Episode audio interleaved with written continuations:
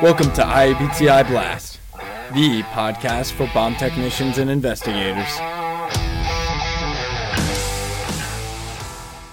Hello and welcome to episode four of the latest series on radiation from IABTI Blast, the podcast for bomb technicians. And I'm delighted to have with me again today Andy Karam, who is our resident radiation expert. Andy, welcome back. Oh, Alan, thanks for having me back. Today we're going to talk about canines and radiation. I have no experience of canines and I have no experience of radiation. So we're going to look to you to give us everything we need to know. So let's start off and talk about canines and radiation. Are dogs more sensitive to radiation than humans? Well, actually, not really. So they've, as large mammals, they've got pretty much the same radiation sensitivity that we have, which means as long as you keep yourself safe, then you're going to be keeping your dog safe. So, yay.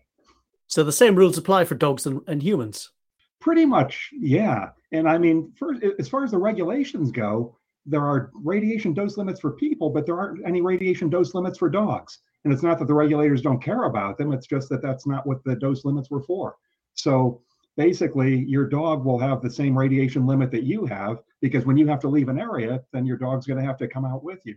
And just to give an example of those, because I know that not everybody knows them all, if you're not a radiation worker, then you've got an annual radiation dose limit of about 100 millirem per year, so one tenth of a rem per year. If you're a rad worker, you're allowed to have up to five rem per year or 5,000 millirem per year. And again, your dog's limit will be effectively yours since the dog will have to leave when you are. If you're handling radioactive materials, if you're picking up sources, then your hands are limited to 50, 50 rem for the year. In an emergency, you can get up to 25 rem. This is whether you're a rad worker or not in an emergency, you can get up to 25 rem per year to save property. So, for example, if you have to render safe a bomb, or if you're trying to get your chief's car out, out of the path of a toppling building, you know, something like that, if it's saving property, you can get up to 25 rem once in a lifetime. There is no dose limit for life saving. So nobody's going to tell you you can't go save that person's life because you're going to exceed a dose limit. They've got a recommendation you should not go more than 50 rem during an emergency to save a life. But in reality, you have to do what you need to do as long as you don't get to the point of, of getting sick. So most of the people will say somewhere between 50 and 100 rem is what they would authorize in order to save lives. And again, this applies to the dogs because when you leave an area, your dog's going to be leaving the area as well. So, in other words, your dog sucks up the same amount of, of radiation you're going to suck up? For the most part, yeah, with the caveat that if the source is on the ground, your dog is going to be closer to the source than you are. I guess unless you're really short or your dog is really big, which means that your dog will be getting higher dose than you from a source that's on the ground. On, but that's only when your dog is walking over that source. So when you're approaching it, the dog will be getting about the same dose as you. So effectively, the dog is walking into the scene in his bare feet. Is that is that likely to cause a problem for him when you've got protection on your own feet? That, that's one of those things. As far as I know, they don't make Tyvek for dogs, so there's a limit to what we can do. Well, here in New York, a lot of dogs do go out in the wintertime wearing little booties, but that's just here. But basically, your dog is not likely to be walking across anything that's so radioactive that it's going to cause skin burns on its feet. The biggest thing there is just to do the work that you have as quickly as possible. If you're in an area where the dose rates are elevated, you want to leave that area because it could be due to hot particles on the ground but then you would want to do that anyhow just to keep yourself safe. When you come out of the area, you can take off your PPE, which will remove the contamination. With your dog, you're going to have to decon it. So, you know, and make or pay special attention to the feet, both surveying as well as washing or wiping down, just to make sure you do get all the contamination or any hot particles off of the off of the pads. Okay, so if you got to the scene where you know there is radiation present, can my dog come into the hot zone with me safely? Yes, yeah, like I said, for the dogs, the risk is going to be about the same from the radiation as it is for you. So as long as you're keeping yourself safe, then you should be keeping your dog safe as well. Okay, and how would I keep my dog safe specifically when I'm in a hot zone? Now, the, the biggest thing is just, well, it, it's kind of the radiation trinity of time, distance, and shielding. So, for example, when you go into the hot zone, plan your entry before you go in so that you know that you're going to be going over in one location, the route that you're going to take to get over there, how long you're going to be there, so that you can try to avoid any hotspots and things like that. That you just want to to minimize the time that you spend in the area. Don't waste time in there.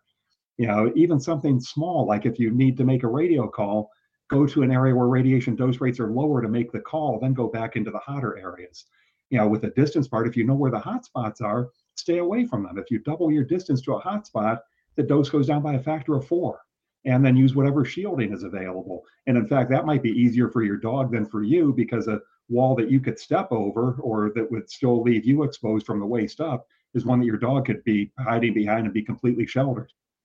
Okay, so do I have to worry about my dog inhaling or ingesting anything? Because knowing what dogs are like, they want to sniff and, and taste everything they see.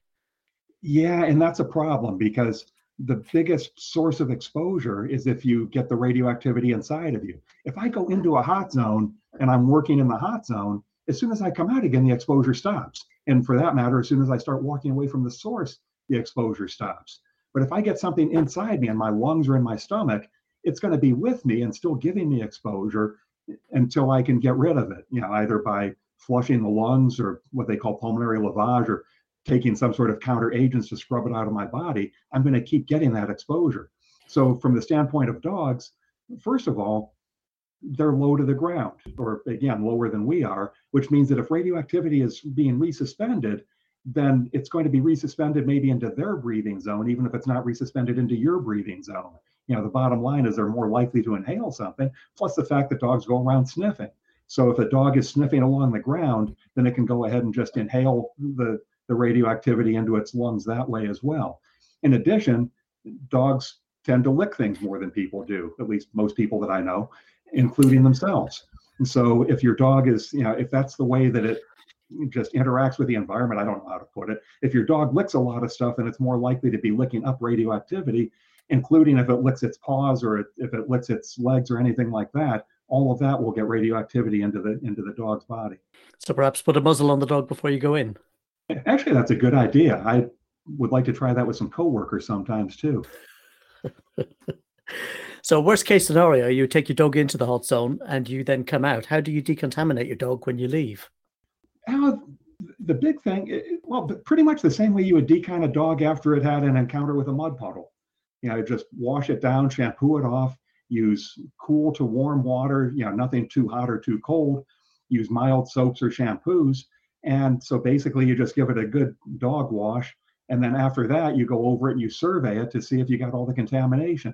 If you didn't, then basically rinse and repeat. And you just keep on doing that until one of two things happens. If you get to the point where the dog is reading the same as background, then you can say, okay, right now there's nothing that I can detect. So, so Fido is okay. Or if contamination levels get down to a certain point, then no matter what you do, they just don't go any lower. That's the point at which you have to say, okay, further washing isn't going to do the trick. And then you might take the, the trimmers out and, and cut the dog's hair in case some of the in case some of the contamination is stuck in the hair.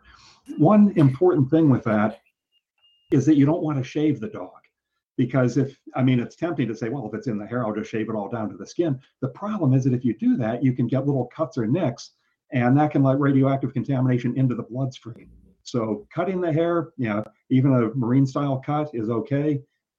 Actually it could be interesting to do a poodle cut but i digress.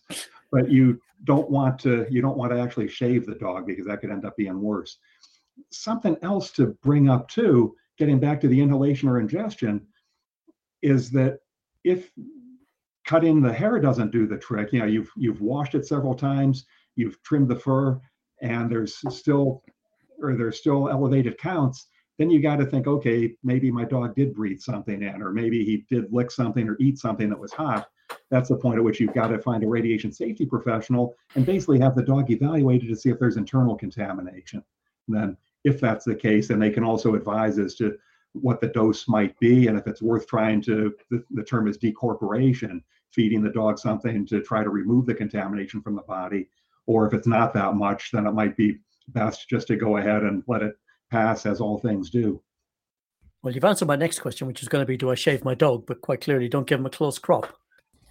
Well andy how would i know that my dog is decontaminated enough to take him back home? The most obvious is if you just decontaminate it completely. You know you get it to the point where there's no you're surveying the dog, you don't see any elevated counts, and you can say, okay, we, we got it all. That's not likely to happen, or I, or I should say, it's it's just as likely that you won't be able to get the dog all the way down to background as that you will. because contamination it can be really fine particles. It can say get inside the the scales in the hair and that sort of thing. You might not be able to get all the contamination. There are actually federal limits on how much contamination can, can be on an object that's being released. They, they call it release for unrestricted use. It's tempting to say that, well, okay, you just try to get it down less than these limits, and there's too many to go into. But if anybody's interested, I can send Mary a copy of the of the table. She can post it on the on the website.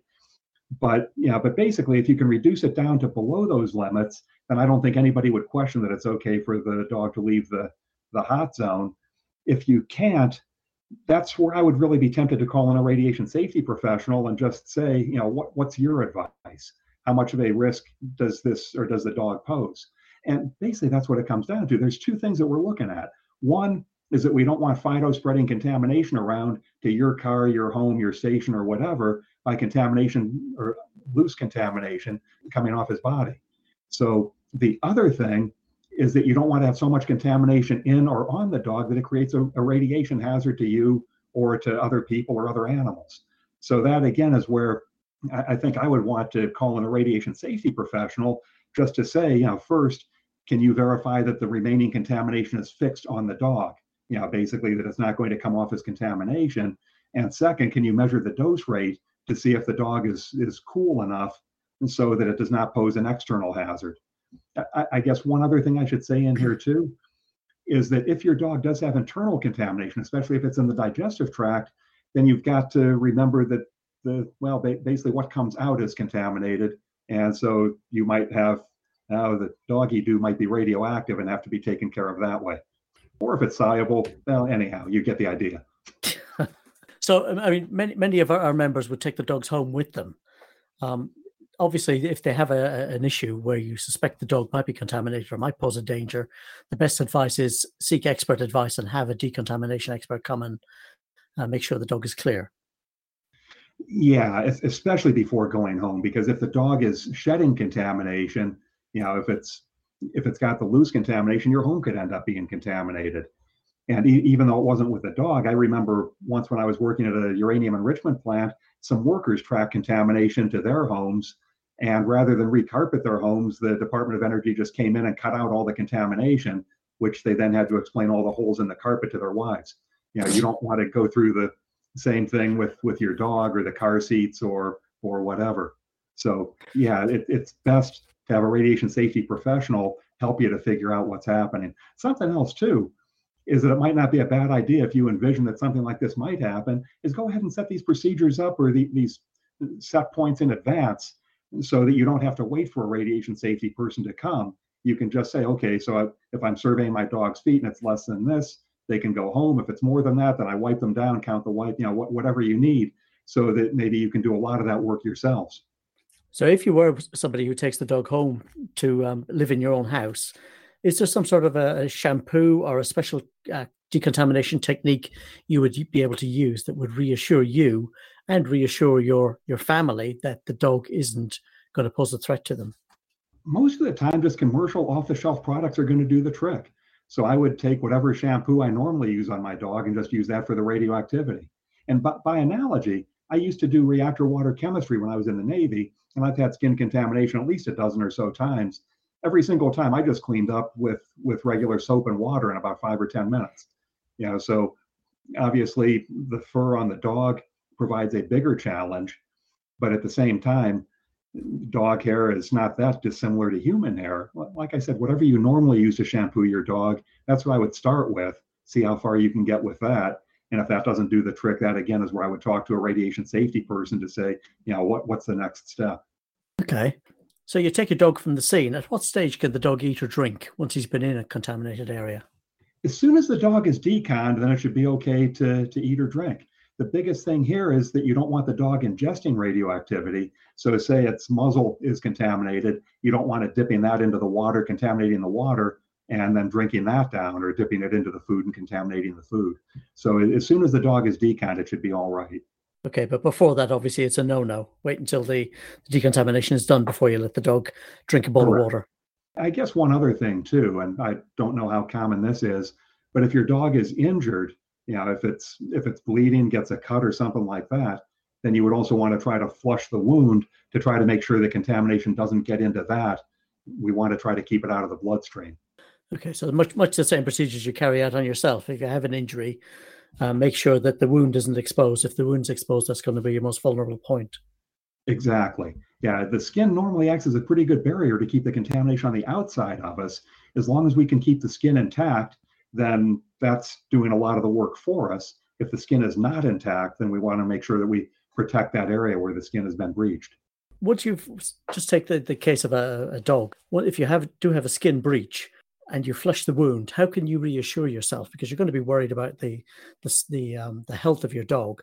How can you? What else? What other steps can you take that would ensure that your dog is going to be safe from this? Now, the, the first thing I would want to do would be to get it to a low or an area with low radiation level, so away from the scene of the incident or whatever, so that I would have the most sensitivity with my radiation detector. And then I would do a really careful survey just of the area around the cut. You know, is the fur around the cut contaminated? Is it contaminated when I hold the detector right over the cut? Just to see what the potential threat is. And if there's no contamination, you know, if your dog is clean, then I just really wouldn't worry about it that much. If the dog's contaminated, I would the, the way that I would approach that would be to first try to hold the fur away from the, the wound, flush the wound as much as possible, and again do some counts on that to see if the or to see if it's decontaminated. And then I would probably want to put some sort of waterproof dressing over the wound while decontaminating the rest of the dog. So that way any contamination that was on the fur wouldn't wash into the, the wound as I was finishing the decon. And obviously that should be done at the scene and not put them in your vehicle and take them back to another location. Correct. You want to try to keep all the radioactivity and all the contamination as close to the scene as possible. Okay. Excellent. Well, I think, Andy, is there anything else, any other advice you would give to uh, potential uh, canine uh, handlers who have experienced the potential of decontamination? Now, there is one other thing that I should have mentioned. Several times I've said, talk to a radiation safety expert, and a lot of people don't necessarily know where to find a radiation safety expert. And so if you're in a big city, it's not that difficult because most large research universities have a radiation safety officer. Large research hospitals will have a radiation safety officer as well. Those are places that you can go to find people that know how to do the decontamination, that understand the regulations and all of that. If you're away from a big city, it might not be quite as easy. You know, one possibility would be a nuclear power plant because they're going to have radiation safety experts. Another possibility would be to go to a national laboratory or almost as well would be a fire station that's close to a national lab or a power plant because they've likely received additional training and how to take care of radiological emergencies. If you can't find anything else or if nothing else seems to work, my recommendation would be to go to the Health Physics Society website.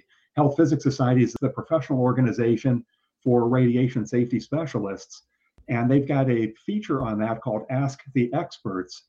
And if you go there, they can help you to find out. Well, first, they can answer your question directly, or they could help you to find somebody in your area who can give you advice or even be on call for you to help you to, to work out some of these radiological issues. And if nothing else, I, I know that Mary can put can put you in touch with me and I can help to find somebody in, in your area as well. So perhaps it might be an idea for, for canine handlers to reach out before they get to that stage, to perhaps have an idea who they could speak to at the scene, as opposed to having to worry about it when the contamination issue arises. Yeah, and in fact, I, I teach a lot of radiation safety classes, and one of the things I always tell my students is if there's issues that might come up, work those out in advance. Don't wait until you're in trouble or really need something. You know, so for example, if there's a possibility that some of your people might get radioactively contaminated and need to go to the hospital, talk to the hospital and the ambulance companies now to find out what they need in order to take care of your people so that you're not trying to persuade them just to let your people into the hospital when they really need medical care. Same thing if you anticipate that you might have canines or people or equipment that is contaminated that needs to be released from an area or that needs treatment, work those issues out now so that at the time you don't have to invent the wheel. You just have to figure out where you stored it. Okay. Good advice, Andy. Uh, a question that I meant to ask you from the last time when we spoke about um, the radioactive element in luminous watches. Yeah. And I went, I visited a, a site in Berlin, one of the old World War II underground bunkers, and the entire place was painted with luminous paint. So the whole place was in darkness until they they uh, switched the light on, switched it off again, and then suddenly you had light. And the advice given to us when we entered the bunker was don't scratch it off and don't lick the walls. Does that sound like good advice to you? I, I think it's usually good advice to not lick the walls. so, yeah, so, so I can wholeheartedly go along with that one. As far as scratching it off, yeah, but what's interesting is the way that you phrased it that it was dark and they turned the lights on and when they turned them off it got light because that doesn't not that does not sound like it's caused by radiation. Radium 226 is always radioactive and it should always be glowing. It sounds like what you're talking about is is photoluminescence where exposure to the light causes it to basically absorb energy and re-emit it. So it's not a radiological thing but you should still probably avoid licking the walls. Fair enough. Good good advice andy Andy, thank you very much for your time, and we appreciate the uh, your the, the, time and effort that that you have uh, made in your commitment to IABTI, and we thank um, Mirion as well for their support in this um, series of podcasts. So, thank you very much. Uh, you're you're quite welcome. It's a lot of fun. Excellent. The views, information, or opinions expressed during the IABTI Blast podcast series are solely those of the individuals involved and do not necessarily represent those of IABTI. The IABTI is not responsible and does not verify the accuracy of the information contained in the podcast series.